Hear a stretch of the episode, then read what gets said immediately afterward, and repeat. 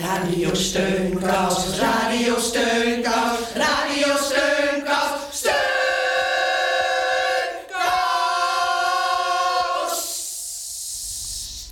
Heel hartelijk welkom bij Radio Steunkous.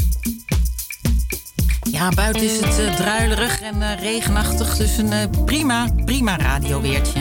Hartelijk welkom bij Radio Steunkous, gemaakt door de wijkverpleging van Buurzig Amsterdam. En we denken nog steeds dat we steunkousen voor elkaar kunnen zijn. Nou ja, we kunnen er niet omheen dat we weer extra in de band zijn van corona. Het blijft echt een vervelende toestand en een tijd waarin je je toch heel gemakkelijk een beetje eenzaam kunt voelen. We hebben daarom allemaal mensen aan de lijn die op hun eigen manier met de situatie omgaan. En we hopen daarmee dat gedeelde smart toch een klein beetje halve smart is. Meepraten kan via nummer 020 788 4331. Dus ik ga het nog een keer zeggen: 020 788 4331.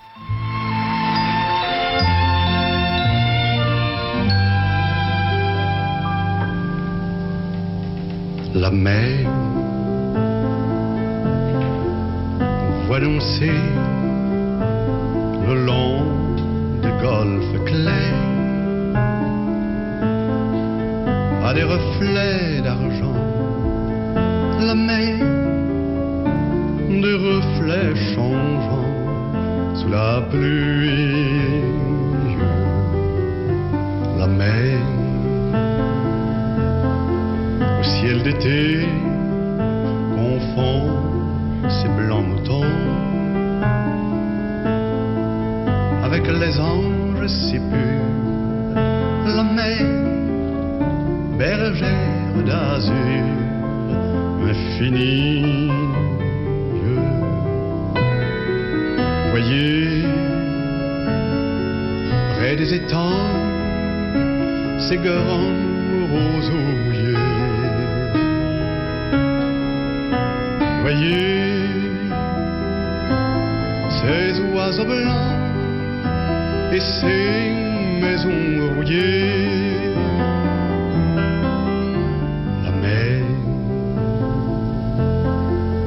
A bercés le long des golfes clairs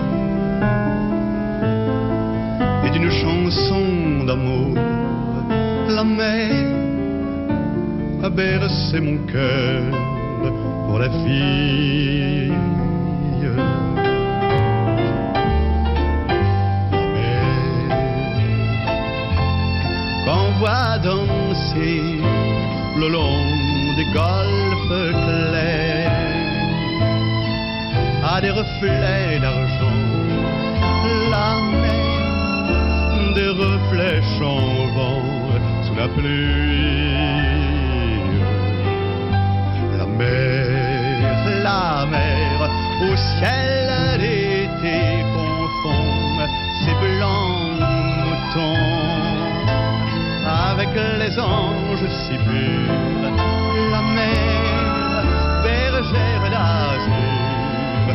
infinity.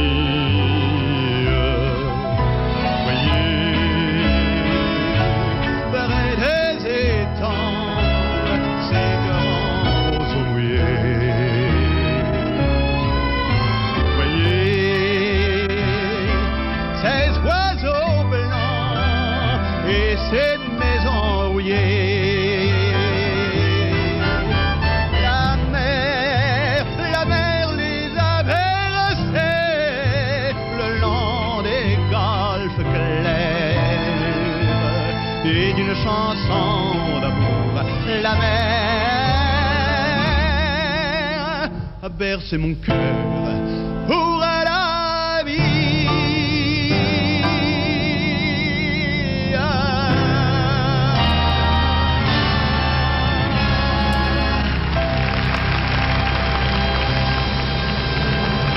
Ja, een prachtige Franse klassieker.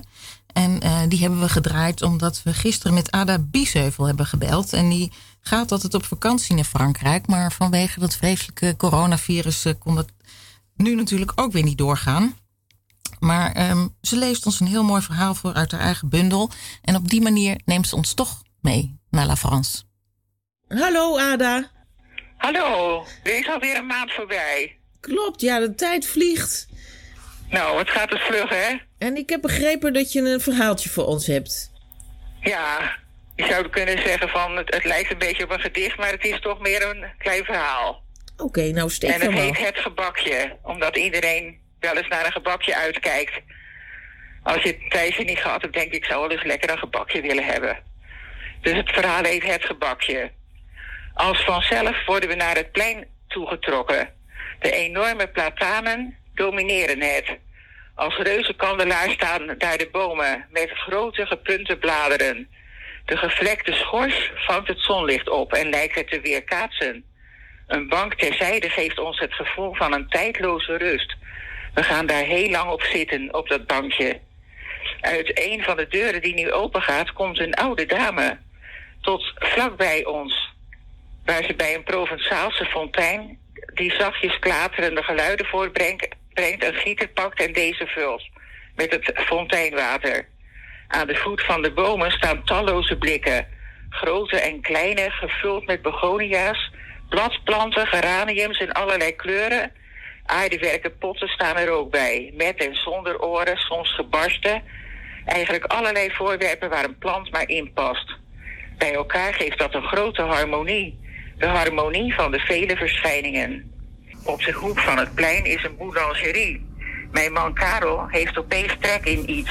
Dat iets is natuurlijk een gebakje. Die Fransen kunnen er wat van. Kopen een vruchtengebakje en lopen ermee terug naar onze bank. De dame met de gieter is achter haar deur verdwenen. Het is nu vooral zo stil weer op het plein. Het water blijft klateren. Dat gaat steeds maar door. Dat geeft het stille nog meer beleving. Het is zalig, zegt dat gebakje, zeggen we tegen elkaar. Als we het doosje in elkaar frommelen en in een poebel gooien, de prullenbak.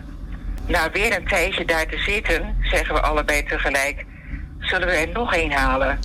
Karel is alweer naar binnen bij de leuke verkoopster in de bakkerij. Gaf ik verkeerd geld terug, vraagt ze aarzelend. Nee, we vonden uw gebakjes zo lekker, we nemen er nog twee. Deze maar. En Karel wijst op een frivele gâteau met bovenop een leuke kers. Uw, dorps, uw dorpsplein is voor ons zoals de kers op het gebak. U bent trouwens voor ons als een eh, kers op een taart. De verkoopster bloost diep. Op dat moment kom ik ook de winkel binnen. De winkelierste past, pakt zo'n nieuw leuk doosje en rekent opnieuw af. Een groet en een blijde glimlachjes op drie gezichten. Ja, dit is dan het einde van het verhaal, het gebakje. En dat is uit je eigen, eigen verhalenbundel, hè? Uit mijn eigen boekje. Je ziet maar. Het verhaal gaat over een gebakje, dat een gebakje toch iets is waar mensen echt naar uit kunnen kijken. Vooral als je er niet te vaak één eet, anders wordt het weer zo gewoon. En deze keer was het helemaal in Zuid-Frankrijk waar we vakantie hielden. En dan zaten we op een bankje op zo'n leuk dorpsplein waar overal platanen staan met die gevlekte schors. En dan deden we heel lang over ons vruchtengebakje. En daarna zijn we er toen nog een gaan halen. Maar het zijn vooral van die leuke vakantieherinneringen. Maar dit jaar zijn we niet gegaan. Omdat corona zo erg tekeer gaat overal. En ook in het zuiden van Frankrijk. En ja, eigenlijk bijna overal. Doordat je dit nu zo mooi hebt verteld, zijn we eigenlijk met z'n allen, alle luisteraars, even naar Frankrijk geweest. Hartstikke De bedankt. en- volgende keer heb ik misschien weer een gedicht. Oké, Ja. tot gauw, hè? Tot gauw. Ja, Dag. Lekker uitstapje was dat, zeg. We vroegen Ade ook nog om advies in deze tijden. Ja, ik denk toch maar doorgaan en het, ja, hopen dat de zon nog in oktober weer wat terugkomt. En dat de dagen ook weer eh, misschien iets zonniger worden. Alleen wordt het helaas elke dag iets minder dag. Maar dan moeten we ons maar overheen zetten en denken van dat het ook weer veranderen gaat. En daar kan je zelf aan meedenken, aan meewerken. Door wat positieve gedachten in jezelf te houden. We moeten af en toe eens opgekikkerd worden. Al is het niet door onszelf, dan door een ander. Dat werkt soms heel fijn. Le soleil, que c'est bon quand il vient me brûler la peau. Je suis bien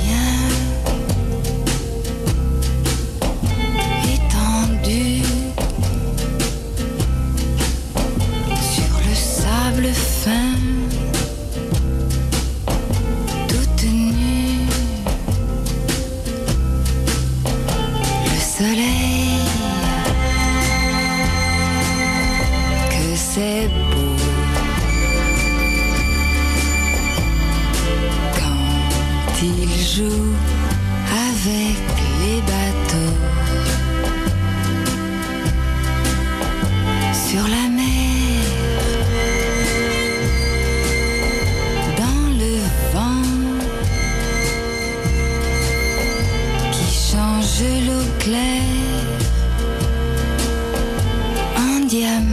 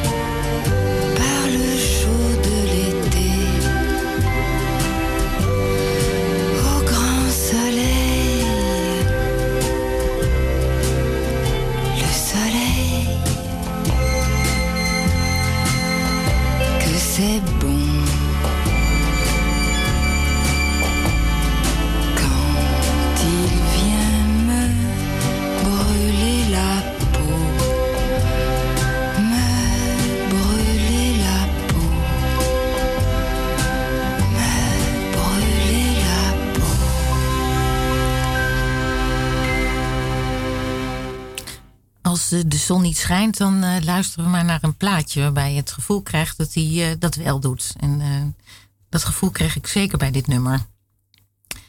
We zijn op bezoek geweest bij de laatste nog levende vriendin van Anne Frank, Jacqueline van Maarsen, 91 jaar oud. En de bedoeling was eigenlijk om met haar te praten over de onthulling van het nieuwe Holocaustmonument aan de Weesperstraat, waar Jacqueline tien dagen geleden de eerste steen mocht leggen. Alleen eh, als we de microfoon tevoorschijn toveren, komt Jacqueline gelijk. eh, beg- dan als, als we de microfoon open doen, dan, dan gaat Jacqueline gelijk praten over haar vriendschap met Anne Frank. Anne Frank zou het prachtig gevonden hebben. Ja, denkt u dat Anne Frank eh, graag was geïnterviewd? Ik, nou, dat interview weet ik niet, maar ze kwam wel graag op de voorgrond. Anne Frank. Ja, we kunnen het misschien wel gelijk over hebben. Hoe, kende u haar? Nou, wij in de oorlog moesten we naar een Joodse school. En mijn va- ik heb een Joodse vader en ja, een katholieke moeder. Maar wij moesten, mijn zus en ik moesten toch naar de Joodse school... omdat we eh, ingeschreven stonden bij de Joodse gemeente. En dan werd je als Jood beschouwd door de Duitsers. Dus daar ontmoette ik haar. En de eerste dag kwam ze achter me aan fietsen om de een of andere reden. En ze papte meteen met mij aan, want zo is zij, was ze. En dan maar meteen mee naar huis en liet me haar zwarte kat zien. En ik praatte honderd uit en ik ben helemaal niet zo. Dus ze moest echt van alles uit mij trekken. Ze wilde van mij ook alles weten. En eh, twee dagen later zei ze, eh, we zijn beste vriendinnen. En ja, zo was ze. En eh, ach, ik vond het wel goed. Er was meteen een klik. En dat heeft ze blijkbaar... Ja, om een, een of andere reden fietsen achter me aan. Ze had me in de klas ontmoet. Maar ik had haar eigenlijk helemaal niet opge- opgemerkt. Maar eh, nou ja, het was toch zo dat ze achter me aan kwam fietsen. En we woonden bij elkaar in de buurt. Ik woonde in de buurt van het Merwedeplein. En eh, ja, het klikte goed. We, we waren toch totaal verschillend. Maar in welk opzicht was u totaal verschillend? In alle opzichten. Eigenlijk in alle opzichten. Maar we hadden wel dezelfde ideeën. We konden altijd... Nou ja, we waren meisjes van 12 jaar natuurlijk. Maar Anne was wel erg intelligent. En we spraken eigenlijk overal over. En schreef zij toen ook al? Was zij al bezig met schrijven? Of was ze veel aan het lezen? Ze las veel. Ze schreef niet echt veel. Ik denk niet dat ze toen meteen dacht. Eigenlijk kwam het door dat boek wat we aan het lezen waren. Het was een boek van mijn zuster, ehm, van Joop ter Heul. En ze zei, toen ze haar dagboek had gekregen van haar ouders, zei ik: Wat, wat heb je dan te schrijven eigenlijk voor ons? We leven eigenlijk niets. Nee, zegt ze, maar net als Joop ter Heul schrijf ik over school en over alle meisjes van de school en jongens ook natuurlijk. En ze schrijft dus aan beste Kitty. En wij dachten altijd dat het een meisje was uit de buurt dat ook Kitty heette. Maar het was een hele andere Kitty. Het was de Kitty van Joop, Joop de Heul. De beste vriendin van Joop de Heul. En ik zei altijd, "Ah, wat is er nou interessant? Dat Een kinderverhaaltje, eigenlijk. Meisjes van twaalf. Maar zij vond blijkbaar dat leven erg interessant. En wat, voor, wat schreef zij bijvoorbeeld over de kinderen uit de klas? Liet dat u lezen? Eh, sommige kinderen vond ze dus vreselijk. En andere, ze schreef alles over iedereen. En ze had meteen een mening klaar. Vaak, als ik daar nu iets over lees, denk ik, ze heeft dat toch wel goed gezien. Oh, Kan u daar iets, eh, een voorbeeld over geven, wat u daarmee bedoelt? Ja, ik weet het niet uit mijn hoofd. Eh, er was een meisje dat bij mij in de klas had gezeten op de lagere school. En die kon ze niet uitstaan. En ze, ze zei meteen, had ze daar een mening klaar. Die is opschepperig en eh, nog een woord, dat weet ik niet precies. Maar zo, zo was ze dus. Eigenlijk heb ik nooit iemand ontmoet die zo, meer ontmoet die zo van leven genoot. Dat Oh ja? zeg ik wel eens vaker, ja. Ja, ze genoot ervan. Van elk moment eigenlijk. Ja, ik, ik genoot ook wel van alles hoor. We deden van alles samen. We waren de hele dag bezig als we geen huiswerk maakten. Dus dat wel, dat, dat klikte echt goed. Nou, heel bijzonder om eh, een verhaal te horen van iemand die zo goed bevriend is geweest met Anne Frank. En eh, we horen straks nog meer van Jacqueline, hoe, ze, hoe er eigenlijk geen dag voorbij gaat waar, eh, waarop ze aan Anne Frank denkt. Maar eerst gaan we even luisteren naar een eh, zelfgemaakt eh, coronaliedje. Dat gezongen wordt door eh operazangeres Francis Broekhuizen. En dat schreef ze toen wij voor de eerste keer in de lockdown gingen. We vinden het leuk om het nog een keer te laten horen. Ja, wat zit je op zo'n dag te doen als je nergens meer naartoe mag? Dan ga ik tekstjes verzinnen op liedjes. Dus bij deze even voor de komende dagen, weken, toestanden allemaal. Komt-ie.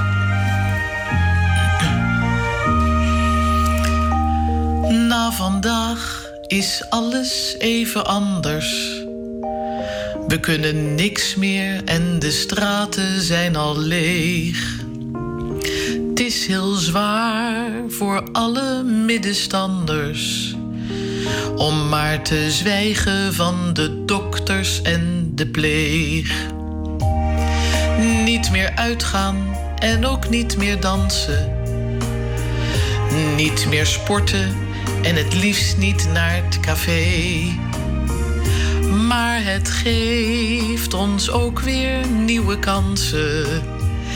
Heel veel rust en ook misschien een nieuw idee. Zo probeer ik er iets van te maken. We komen hier wel uit. Laat me echt niet pakken wanneer ik zing en fluit. Na vandaag is alles even rustig. Ogenschijnlijk, want we weten nog niet veel. Blijf paraat, maar ook niet al te angstig. We houden zo misschien de ziekte in het gareel.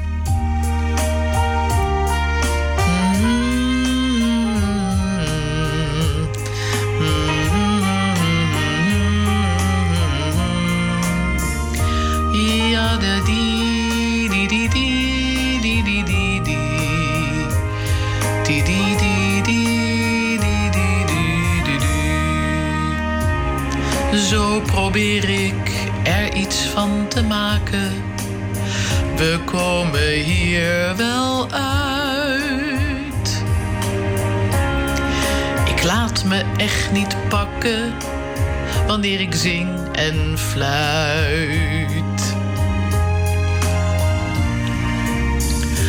Straks weer uitgaan en ook straks weer dansen.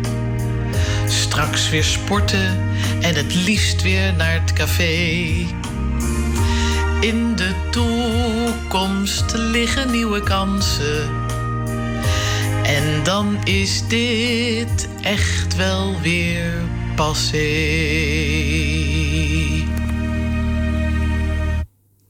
Francis die kreeg echt eh, zoveel reacties op dit nummer. Eh, en dat was voor haar de aanleiding om dagelijks op haar YouTube-kanaal een, een nummer in te zingen. En dat zet ze dus ook op haar YouTube-kanaal. En als je daarnaar luistert, dan weet je dat je eh, ja, niet alleen bent en je er misschien weer even tegen kan.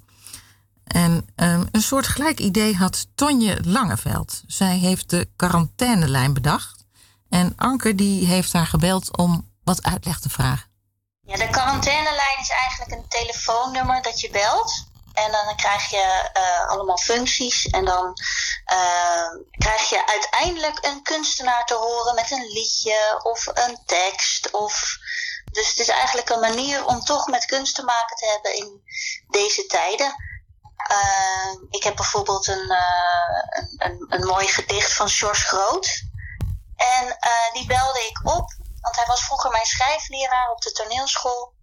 En ik zeg, joh, heb je nog wat liggen? En toen is hij gaan zoeken. En dat is heel bijzonder. Hij had een gedicht gevonden die eigenlijk nooit is uitgekomen. Over, nou ja, het heet Van mijn vier zonen was hij mij het liefst. En dan moet je gewoon luisteren. Dat is echt prachtig.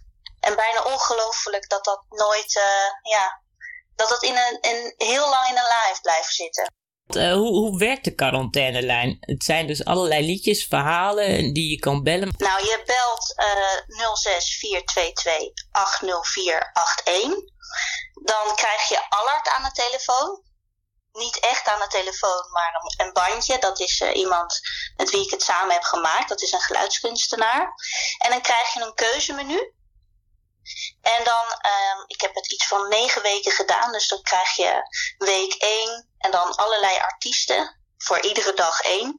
En um, nou, ik kan een voorbeeld geven. Dan uh, zeg je bijvoorbeeld week twee toets je in. En dan uiteindelijk uh, op nummer drie krijg je Rob van der Meeberg met een prachtig liedje over uh, Marie. Het is gewoon een bandje wat je afgaat. En uh, ja, je hebt iets van, uh, iets van 40 dingen waar je uit kan kiezen. En dat klinkt ineens heel veel, maar het is eigenlijk heel erg Jip en Janneke van uh, week 1 hebben we de, alle, allemaal deze artiesten onder dit nummer. En dan druk je dat nummer in en dan krijg je dat te horen. Hoe is dit idee ontstaan? Nou ja, ik heb een, een tante, tante Tineke. En uh, tijdens de lockdown, uh, nou, ze, is al eenzaam en, en alleen. En uh, ze had heel erg veel aan haar verzorgingstehuis, die af en toe wat creatieve dingen, ja, orkesten die langskwamen, et cetera. En dat viel allemaal weg. Dus ik had haar aan de telefoon en nou ja, nou, toen hoorde ik dat allemaal aan. En toen uh, zat ik later uh, achter op de motor uh, bij mijn vriend. En ineens had ik een idee van ik, ik moet daar iets mee doen. En toen ging ik wat artiesten bellen die ik zo door, de, door mijn carrière heen een beetje ken. En die waren ook zo enthousiast en het ging allemaal vanzelf. Wat greep jou het meeste aan in het verhaal van je tante? Ja, dat, dat er in één klap, er is al zo weinig. En dat er in één klap helemaal niks meer is. dus je mag geen bezoek meer ontvangen. Uh, het, het beetje de houvast wat je hebt met, met uh, culturele dingen, of dat, dat valt allemaal weg. nou, ik heb me ook behoorlijk eenzaam gevoeld tijdens de lockdown. De, de, en de quarantainelijn maken, dus eigenlijk kunst maken, geeft mij troost. Is contact maken is toch het, het eh, beste medicijn, denk ik. Even aandacht aan elkaar geven. Een, een mooi lied wat je kan beluisteren. Ehm, een mooie tekst dat je raakt. En eh, ja, En je tante, heeft je tante al eh, iets gehoord? Ja, zeker. Helaas kon ze het niet verstaan. Ze is in die tijd helaas best wel doof geworden. Dus toen het mocht, toen het even mocht, toen ben ik bij haar langs geweest. En eh, heb ik zeg maar een, grote box meegenomen. Heb ik hem op volume 20 gezet. En haar het eh, nummer, een, een hele mooie fado van eh, Rosa da Silva eh, laten beluisteren. Ja, en dat, dat raakte haar enorm. En dat raakte mij toen ook heel erg. Wij gaan de quarantainelijn bellen. Bedankt eh, dat je dit even wilde vertellen. Helemaal goed. Oké, fijne dag. Hey, met Art. Wat leuk dat je belt. Dit is een welkom bij de quarantainelijn. Een initiatief van theatermaker Tonje Langeveld in samenwerking met Art Medema. Dat ben ik. Via een keuzemenu krijgt u de komende weken allerlei gedichten, liedjes, boekfragmenten en monologen te horen. Van ongeveer 2 à 5 minuten die door de kunstenaars zelf zijn geschreven. Of die hen hebben geïnspireerd. We wensen u veel luisterplezier. Voor de eerste week van de quarantainelijn toetst de telefoon 1. Voor week 2 drukt dan 2. Week 8. Het wordt een gezellige vrouwenweek met liedjes en teksten van zeven getalenteerde powervrouwen. Onder toets 1 Serena van der Geest met haar nummer Huidhonger. Speciaal Laten we, toetsen, laten we drie quarantainelijn. toetsen. Onder toets 2 Mijn naam is Rosa da Silva. Mijn naam is Rosa da Silva. Ik heb een Portugese vader en een Drentse moeder. Mijn vader heet Alberto Dias da Silva. Hij is op zijn zeventiende vertrokken uit Portugal. En zoals heel veel andere Portugezen ging ook hij in Frankrijk op zoek naar werk en avontuur. Hij werkte bij boeren op het land in ruil voor onderdak en eten, was hier en daar klusjesman en is zelfs au pair geweest midden in Parijs. In zijn tweede jaar dat hij weg was van huis ontmoette hij mijn moeder Olga. Zij werkte in een souvenirswinkeltje helemaal boven in de Eiffeltoren. Ook zij zocht haar geluk in Frankrijk. Ze zaten op dezelfde taalschool om Frans te leren en opeens stonden ze tegenover elkaar met een fles rode wijn in de hand. Mijn moeder werd meteen verliefd op de krullen en de grote bruine ogen van mijn vader. Mijn vader op de lichte ogen en de lieve uitstraling van mijn moeder. Drentse Olga en Portugese Alberto hadden de tijd van hun leven en liepen een paar jaar lang hand in hand door de straten van Paris, de stad van de liefde. Mijn moeder waande zich stiekem vanuit Parijs in Portugal, waar ze heerlijk visjes kon eten en waar mooie fado-muziek galmde uit een klein appartementje met schone was voor het raam. Toen mijn moeder weer in Nederland woonde en mijn vader in Frankrijk bleef, schreven ze elkaar heel veel brieven in het Frans. Ik heb twee weken geleden nog een hele romantische brief van mijn moeder aan mijn vader gelezen. Ze liggen in een rieten mandje in de slaapkamer van mijn ouders. Of in mijn vaders slaapkamer, moet ik eigenlijk zeggen. Dit jaar is mijn moeder alweer vijf jaar geleden overleden. En steeds vaker moet ik denken aan Olga in het souvenirswinkeltje helemaal boven in de Eiffeltoren. Een jonge vrouw die droomde van een mooie fado vanaf haar eigen balkon ergens in Portugal. Helaas is dat eigen balkon in Portugal er nooit van gekomen. Maar heb ik wel tijdens ontelbaar veel etentjes bij ons thuis in het Drentse Klazinaveen een fado mogen zingen voor mijn moeders familie. Zodat zij kon zeggen: "Ah, Ik heb mijn visje en ik heb mijn fado. En als je je ogen dicht doet, dan waan je je gewoon in Portugal.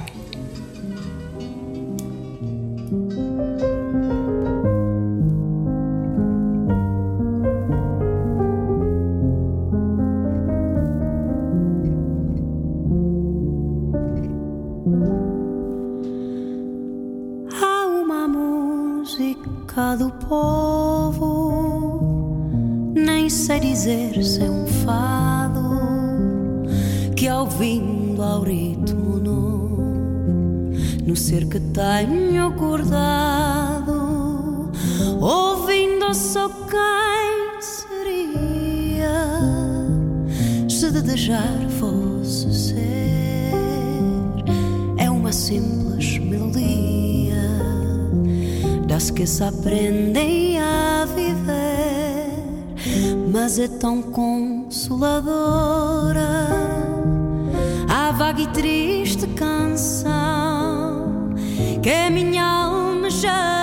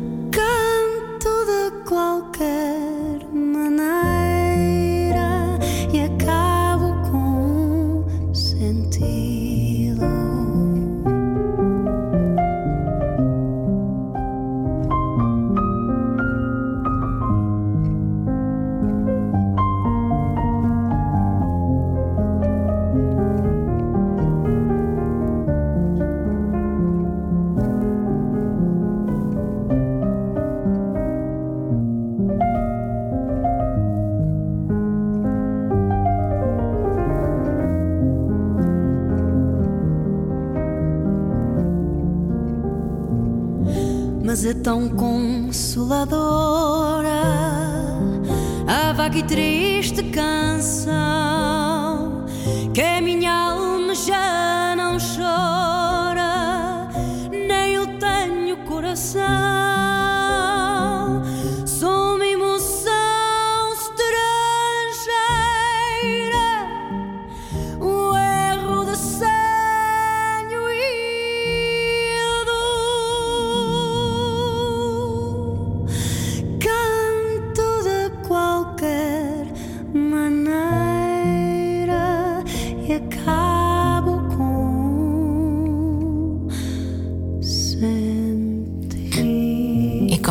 voorstellen dat tante Tine ontzettend eh, genoten heeft van dit eh, mooie Fado-nummer, waar je toch een beetje weemoedig van kan worden.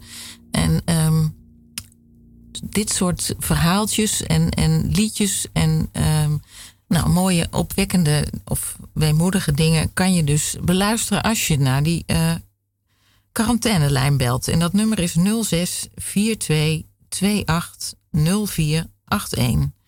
Dus probeer het even. Je moet je door een keuzeminuutje heen werken, maar dan, eh, dan heb je ook wat. We gaan weer even terug naar Jacqueline van Maarsen. Zij is de laatste nog levende vriendin van Anne Frank.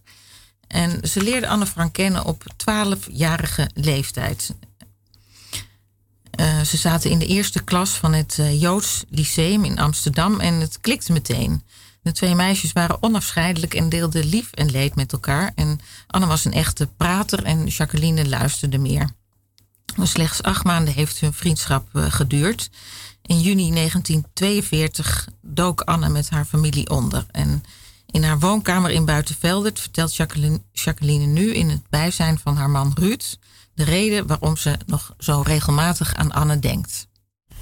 Het gekke is dat ik voortdurend aan haar word. Want sinds ik eigenlijk ben de eerste 40 jaar, 30, 40 jaar, heb ik niet over gesproken dat ze mijn vriendin was. Want dat eh, vond ik niet nodig.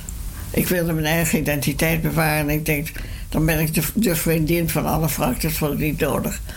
Maar toen kwam een moment dat ik wel wat ervan moest zeggen. Want er, waren, er gebeurden dingen om Anne heen die me niet bevielen. En uh, zal ik daarover verder uitweiden of niet? Ja, als u dat wil vertellen, ik weet niet of u dat zou willen. Nou, dat had met de Anne Frank Stichting te maken. Die, um, als het is ingewikkeld, hè. Ja, als je het heel kort zou kunnen samenvatten. um, ik las opeens in de krant Eva Schloss, die uh, de vriendin van Anne, die heeft de tentoonstelling in Londen geopend. Van de Anne tentoonstelling. En ik wist dat die Eva Slos al nooit gezien had. Ik kende haar niet. En ehm, toen heb ik daar wat over geschreven eh, naar de Anne Stichting. Maar ze hebben me nog niet in dank afgenomen. En eh, ze wilde, zij moest wel de vriendin geweest zijn. Tenminste, ze moest haar goed gekend hebben. Nou was zij de dochter van de tweede vrouw van Otto. Frank. En eh, dat zou wel een reden zijn geweest dat ze achter haar zijn blijven staan. Maar ik was zo boos dat zij, zo, dat zij dat bleven zeggen terwijl het niet waar was. Ik heb ook andere meisjes, er waren nog. Er waren, leefden natuurlijk nog in die tijd, dat is uh, jaren geleden. Dus diegenen die overleefd hadden van die, van die uh, meisjes op die, en, en van, van Margot Frank ook, waren ook vriendinnen nog.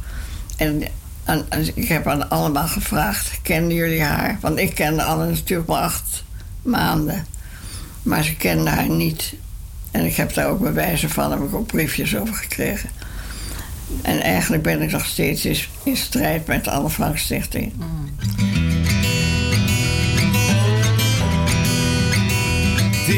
Kitty,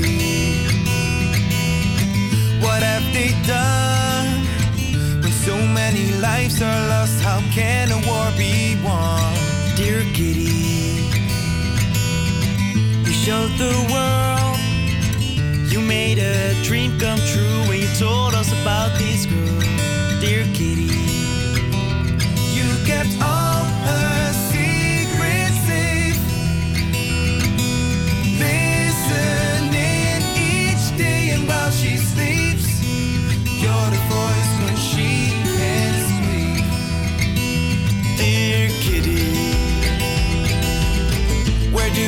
go when you run from who you are and lose everyone you know?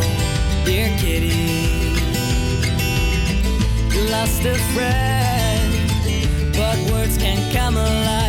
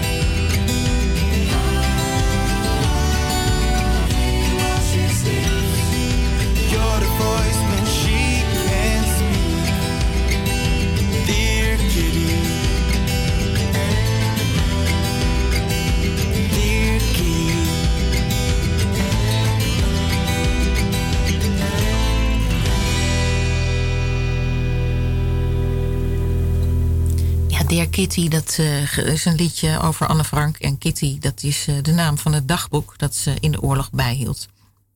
We gaan nog één keer terug naar eh, het gesprek met Jacqueline van Maars. Tien dagen geleden heeft u de eerste steen bij het Nationaal Holocaust Monument, Monument. gelegd. Ja, aan de Weesperstraat. Ja, en die eer heb ik gekregen, een beetje omdat ik Anne Frank de vriendin was. Dat heeft eigenlijk met elkaar te maken, want ik had een briefje geveild. wat mijn zuster mij gaf uit haar poëziealbum. Het was niet zo'n aardig briefje, een aardig gedichtje, want ze konden niet zo goed met elkaar opschieten, Anne en mijn zuster. Maar eh, mijn zus had het mij gegeven, ze had het uit het album gescheurd. En ehm,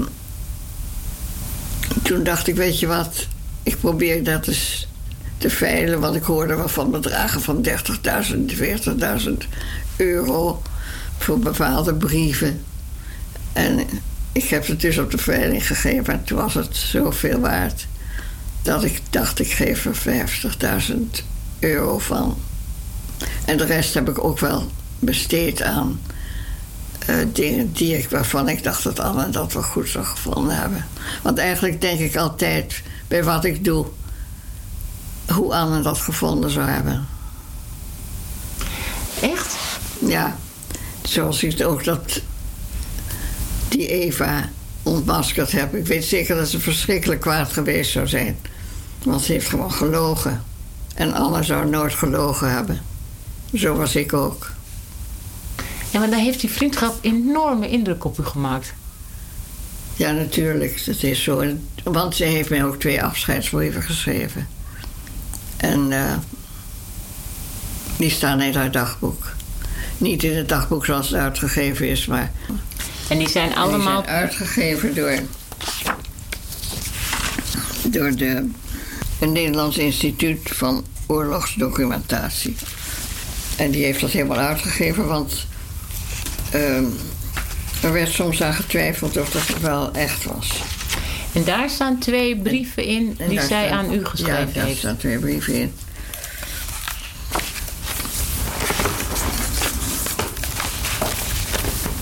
Hier staan ze. Lieve Jacqueline, ik schrijf je deze brief om afscheid van je te nemen. Dat zal je waarschijnlijk wel verwonderen, maar het he- lot heeft het niet anders bestemd. Ik moet weg met mijn familie. De, de reden zal je zelf wel weten. En ze eindigt. Je, je beste vriendin Anne, PS. Ik hoop dat we tot dat we elkaar terugzien. Beste, altijd beste vriendinnen zullen blijven. En dat vond ik heel erg toen ik dat las. Maar ik ben altijd een vriendin gebleven. Ik verdedig haar. Mooi. Dat is het briefje. Ja, dat is dat wat u me nu geeft, dat is dat briefje wat u geveild heeft. Ja. Dat is een gedichtje wat Anne schreef aan uw zus. Ja. En het was niet zo aardig, zeg je Nee, het al. nee, want ze vond dat mijn zus die, die lummel verlummelde de tijd. Die had geen zin om op de Joodse school te blijven. Ze was twee jaar ouder. Hebt ge, hebt ge, hebt ge uw werk niet goed gedaan? Ge- Kostbare tijd verloren. Grijp opnieuw dus de arbeid aan. Beter dan tevoren. Dat heeft ze niet verzonnen, het is een bestaand briefje. Hebben anderen u gelaagd? Wat je hebt misdreven? Zorg dan dat je het beter maakt. Dat is antwoord geven. De herinnering aan Anne Frank. Ik vond het niet zo aardig. Mijn zus vond het ook niet zo aardig. En dit zat in het poëziealbum van uw zus. Van mijn zuster en zij heeft het mij gegeven. Ja. Dus mijn zuster gaf er niet zoveel om. Ik dacht, dat kan ik wel verder. Want ik was eigenlijk nieuwsgierig hoeveel het zou opbrengen.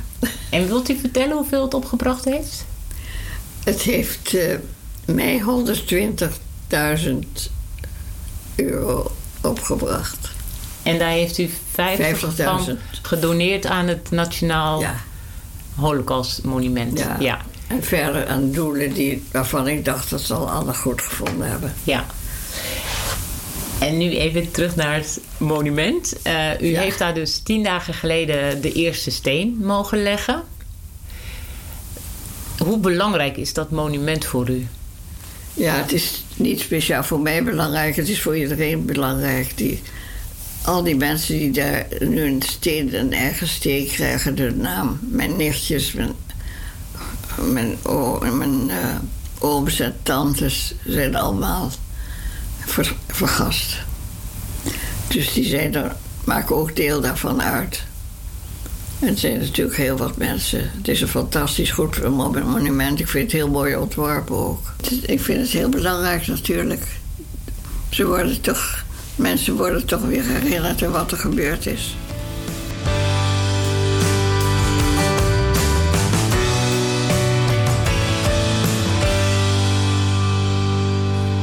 De nacht is levensecht, onder een hemel vol met sterren. Het dwarrelt de confetti in stilte door de lucht. En ik moet wel blijven zingen, wil hier nog niet vandaan. We moeten tranen blijven lachen, want de lichten zijn nog aan. Dus doe met mij nog één keer de handen in de lucht. Hou me vast,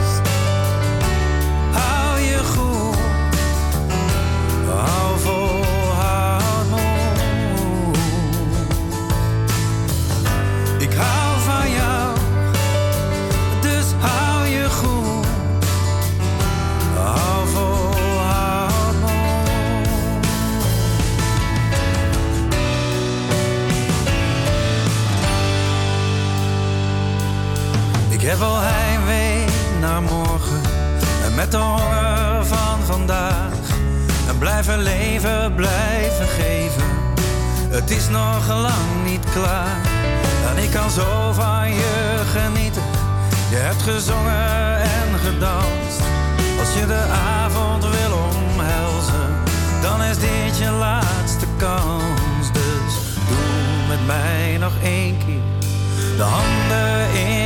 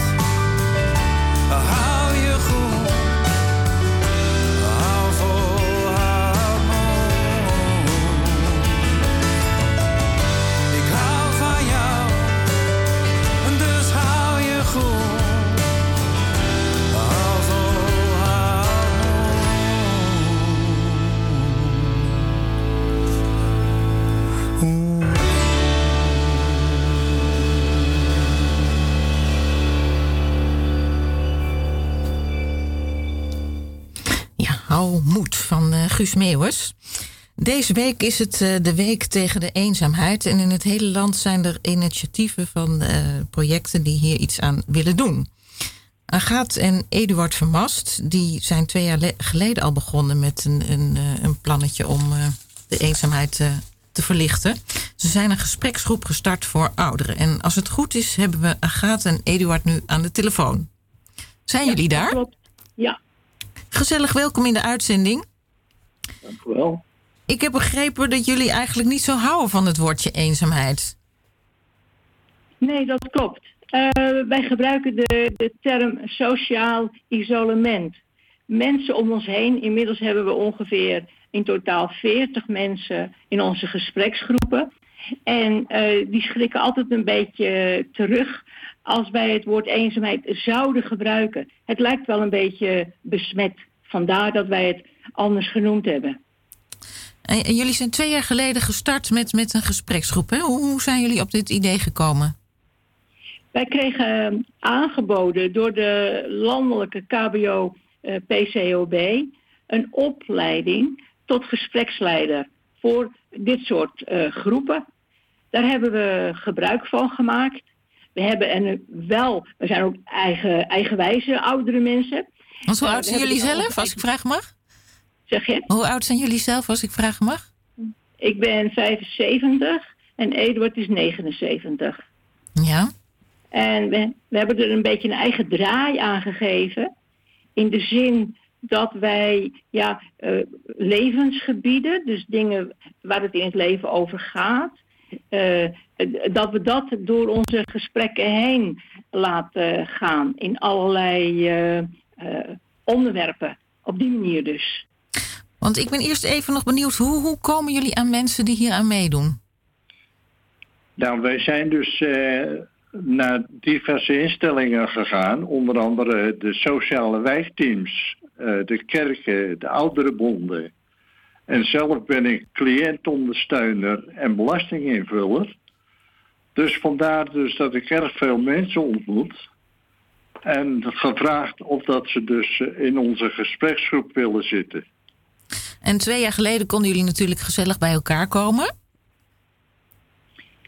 Ja, dat kon. En ehm, nu, ehm, met inachtneming van de RIVM-regels, eh, houden wij nog steeds onze gespreksgroepen.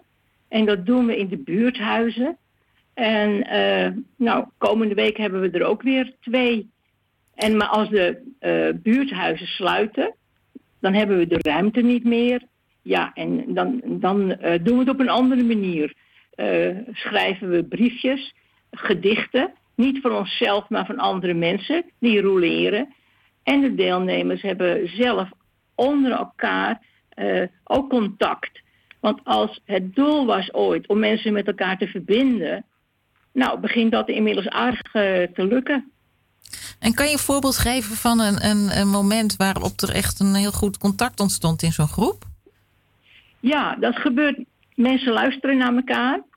Dat is altijd het belangrijkste. Hè? Mensen hebben eh, mensen nodig. Ze luisteren naar elkaar, zijn geïnteresseerd in elkaar. We hebben een, eh, met goedvinden een lijst met deelnemers en telefoonnummers verstrekt. En als ze dan thuis zijn, eh, dan, dan, dan bellen ze elkaar. En het zal niet alle dagen zijn. Maar het gebeurt wel dat ze boodschappen voor elkaar doen. Of bij slecht weer aanbieden, kan ik je rijden? Of eh, samen de hond uitlaten, boswandeling maken. Die dingen gebeuren allemaal. En jullie leiden met z'n tweeën zo'n groep? Ja. En eh, we hebben dus diverse regels eventjes eh, samengesteld, huis, zogenaamde huishoudelijke regels.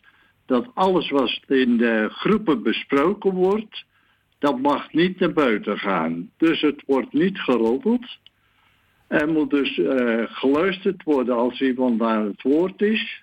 En daarna mag een ander daarop reageren. En jullie pa- bepalen met z'n tweeën wat voor onderwerpen die die dag eh, besproken gaan worden? Ja, wij hebben dus eh, diverse onderwerpen. Thema's zoals preventie, voeding, goede zorg voor jezelf, veiligheid, bewegen. En dat eh, zijn. eh, en we hebben ook diverse kaartjes, eh, zo'n met levensvragen erop. En als ik er een paar zo voorlees, dan staat er op een zo'n kaartje bijvoorbeeld. leg eens uit waarom mensen er van tijd tot tijd even uit moeten. En dan vragen we dat aan iemand. Van hoe denk je erover? Moet je eruit? En dan eh, geven ze antwoord en een ander kan dat aanvullen. Ik heb nog wel een kleine toevoeging. We hebben nog een aantal collega's. We hebben eerst eh, een aantal mensen opgeleid. Dus nadat we onze plannen hadden, eh, hebben we die voorgelegd aan de gemeente. Dus de gemeente Zaanstad moet eigenlijk zeggen vanuit het koplopersproject cliëntenondersteuning hebben wij een, eh, een, een budget gekregen om dus die gespreksochtenden, middagen te organiseren. Dus ze zijn gratis. Maar we hebben goddank wel eh, vier collega's ook. Dus we doen het niet alleen met z'n tweeën. Nou, ik vind het een eh, fantastisch initiatief van jullie. En zelfs eh, die corona, die laat jullie er niet onder krijgen. De mensen die blijven komen en die, die vinden het niet angstig. Ja, maar ze hebben het ervoor over. Dus ze zijn bijna allemaal bang. En we bewaken de anderhalve meter. En, maar omdat ze het zo fijn vinden dat ze met elkaar in gesprek kunnen, dat ze hun verhaal kwijt kunnen. Want dat is in deze maatschappij heel moeilijk. Hè? Je maakt iets ingrijpends mee, je wil het vertellen. En op het moment dat je ademhaalt, neemt de ander het gesprek al van je over. In de zin van, had ik ook. En dat weet ik. En je bent nog niet aan het einde van je verhaal. En ik denk dat dat het geheim is van onze groepen. Nou, ik eh, hoop dat jullie nog eh, heel lang doorgaan, want het klinkt als een, eh, een hele prettige, opwekkende groep waar je heel wat aan kan hebben. Heel hartelijk dank dat jullie eh, even aan de telefoon wilden komen. Want ik hoor al onze eindtune onder het programma gestart eh, geworden, zijn geworden. Heel hartelijk dank, eh, Eduard en eh Agaat. En eh, zet me op met jullie gespreksgroepen. Oké, dank u wel. Graag gedaan. Dag. Ja, de eindtune eh, is gestart. Eh, we hopen dat u eh, genoten heeft en even in wat andere werelden heeft kunnen verdiepen. Volgende week zijn we er uiteraard weer. Tot steunkous.